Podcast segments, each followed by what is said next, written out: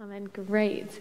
So, as Nate said, we're in this new book. We're in the book of Hebrews, and we're going to jump in at the second part of it. Uh, but the book of Hebrews is this sermon and encouragement written to a group of Christians who are struggling to keep going in their faith. Most likely, they are Jewish Christians. The writer, now we don't actually know who that is, but they reference the Old Testament many times, and presumably they know that their audience has a good understanding of Jewish culture and teachings because they talk about it quite a lot. Now, these Christians that are receiving this letter, they're flagging in their faith, they're tempted to give up. They're beginning to stop meeting together, and others are drifting away. Now, we all know what it's like to want to give up something, don't we? When you think, is this really worth it anymore? Whether it's a school club that you've lost interest in, a job that isn't all it was cracked up to be, or a relationship that takes way more effort than you'd like it to. We all know what it's like to give up. And sometimes giving up really is the best option to leave whatever it is behind and to step into and move onto new things. But of course, there are times when the best thing is to persevere. And faith is one of those things, one of those times when the best thing is to persevere. In a situation where these Christians are struggling to keep following Jesus because of pressure from the surrounding culture, the writer brings encouragement to keep going, to persevere in faith. The surrounding culture is so focused on religion, pulling focus towards the important but old covenant of the Old Testament. And in the first part of Hebrews that we've kind of skipped past, the writer speaks directly to this. And they point the Christians back to Jesus as the Savior, as the high priest, as the one deserving of all glory and all honor and all worship. It's an encouragement to keep Jesus at the very center of all things and to keep looking at the new covenant that Jesus' life and death and resurrection brings. And as I said, for our new series, we're jumping into the second part of the book. And again, it's an encouragement, but this time it's done by sharing stories stories of people who have gone before and have lived lives of faith in God, stories of the courageous life of faith. The lives of the ancients, as the writer puts it, teaches the readers of the time and us to persevere in faith towards the certainty of our inheritance in Christ. We are given story after story of people who chose to believe what God had said about their future. They chose to believe what God had said about their future, and they also did something about it. Their belief had an impact on their actions. The way they live their lives shows what they believe about God in the future. And that's the same for us. The way we live our lives now, what we actually do with the lives that we have, says so much about what we believe about God in the future. These people that we read about in Hebrews, they lived out the words from the first verse of our reading. They were people of faith who trusted God and had confidence in what they hoped for and assurance about what they did not see. They didn't see the fulfillment of all the things that God had promised to them. They didn't see the outworking of God's plan to rescue humanity from sin in the person of Jesus Christ. But they had faith and as Christians, we're called to be people of faith. And this isn't a blind optimism throwing all sense of reason out the window, nor is it wishful thinking conjured up to purely help us feel a little bit better. The faith that we're called to have is a deep rooted confidence in the certainty of who God is and what He's already done and what He is going to do. We're called to have confidence in what we hope for. And now our version of hope is quite different to what the recipients of these writings would have known. We use something, we use hope, don't we, as something that we kind of want to happen, but you aren't really sure that it will. We might say, I hope I get this present for Christmas. And you say, I hope, because there's a chance you might not get it. That's quite a normal statement for us. What we might not say is something like, I hope Christmas is on the 25th of December this year. That sounds a little bit strange because that's already established. But that's the way the word hope is used here. A hope that is already established, even more so than the date of Christmas. A hope that is certain because we know that the words of God are true because that's his character. The people we hear about from the Old Testament in this part of Hebrews, they weren't perfect, but they heard the words of God, they believed them, and then they lived lives according to the truth of those words. And as they did that, they had faith. I think the challenge, though, is that faith happens in the waiting rather than in the reward. Faith is built as we wait for God to do what He says He will. Faith happens in the waiting rather than the reward. Faith is trusting in God even when we can't see the full story. Faith is trusting in God, especially when we can't see the full story. Faith is something that we have, but I believe this passage tells us that actually faith is also something that we do. In the waiting, we have faith and we do faith. And we're going to dive into the story of each of these three people from our passage today and learn how they did faith in the waiting as well as have faith in the waiting. We're first pointed towards Abel whose faith moved him to worship in the waiting. Abel's faith moved him to worship in the waiting. We meet Abel in Genesis, way, way, way back from Hebrews, in Genesis chapter 4, as one of the sons of Adam and Eve. Abel's the younger son, he kept flocks, and his older brother Cain worked the soil. Now, both sons, they bring an offering to the Lord. And we're not told what kind of sacrifice this was. Later in Scripture, different types of sacrifices are outlined. We don't know which one this was, but we do know that bringing something before the Lord, bringing an offering, bringing a sacrifice, is a way of worship. Both men brought offerings from the places that they worked. Cain brought some fruits of the soil, and Abel fat portions from the firstborn of his flock.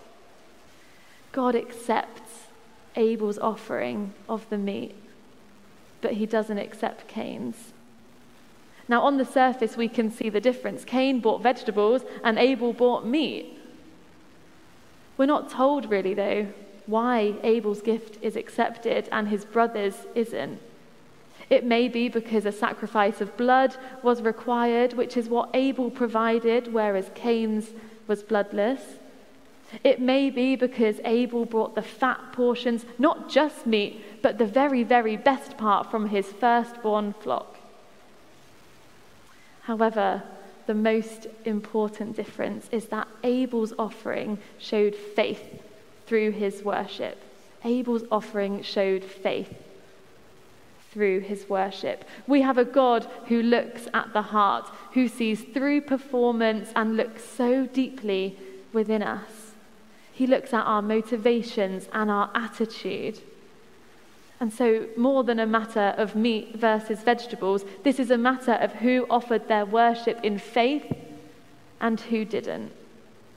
God looked at Abel and saw a faithful worshipper, and he looked at Cain and didn't. Abel had faith to worship in the waiting, to worship with a heart directed to God despite the consequences. Abel's faith and the favor, favor with which God looked down on Abel, that made Cain angry. So angry that Cain killed his brother. Cain couldn't cope that by his faith Abel was commended as righteous, that all it took was his faith. Cain realized that works alone wouldn't receive God's approval, but faith does. Abel didn't have the person of Jesus to look to, yet he still worshipped God. I wonder how much more then can we, by faith, worship in the waiting of our circumstances, knowing that God's promises are true and assured through Christ Jesus. Abel's faith meant that he worshipped in the waiting because he had faith that God's words were true and that God himself was worth everything. And his worship cost him his life as the Christians receiving this letter felt as though they were running out of steam, there's an encouragement here to faithfully worship, as though promises are actually already fulfilled and that God has already done it.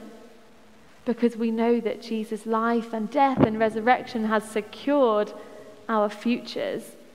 We can worship as though God's already done it, because through Jesus Christ, He has. We can learn from Abel and let faith in God's promises move us to worship in the waiting. And then we move on to Enoch, who by faith walked with God in the waiting. Enoch appears in Genesis 5, and to be honest, we don't know too much about him, but verse 19 tells us this. After he became the father of Methuselah, Enoch walked faithfully with God 300 years and had other sons and daughters. Altogether, Enoch lived a life total of 365 years. And this is the big bit. Enoch walked faithfully with God, and then he was no more because God took him away. Enoch walked faithfully with God. What a small but mighty thing to have been written about you. That is the reason that we're created to walk with our Creator and to please Him. Enoch had fellowship with God and he journeyed with God. He sought to please Him and desired to be with Him. And the writer knows that only a person of faith could live in such close communion with God. And that's why Enoch's name is written here. To please God, Enoch had to be a man of faith because we're told that without faith, it's impossible to please God.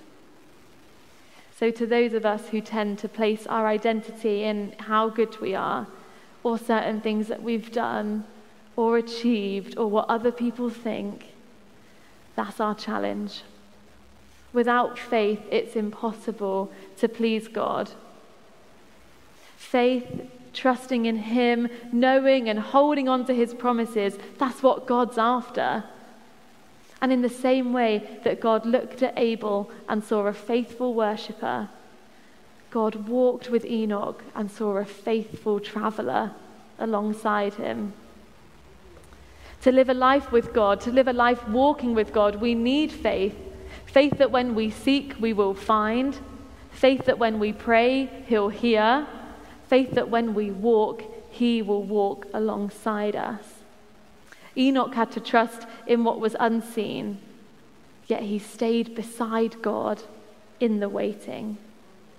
Enoch had faith to walk with God, so I wonder where do we need faith to move us to walk in the way that God has set out for us?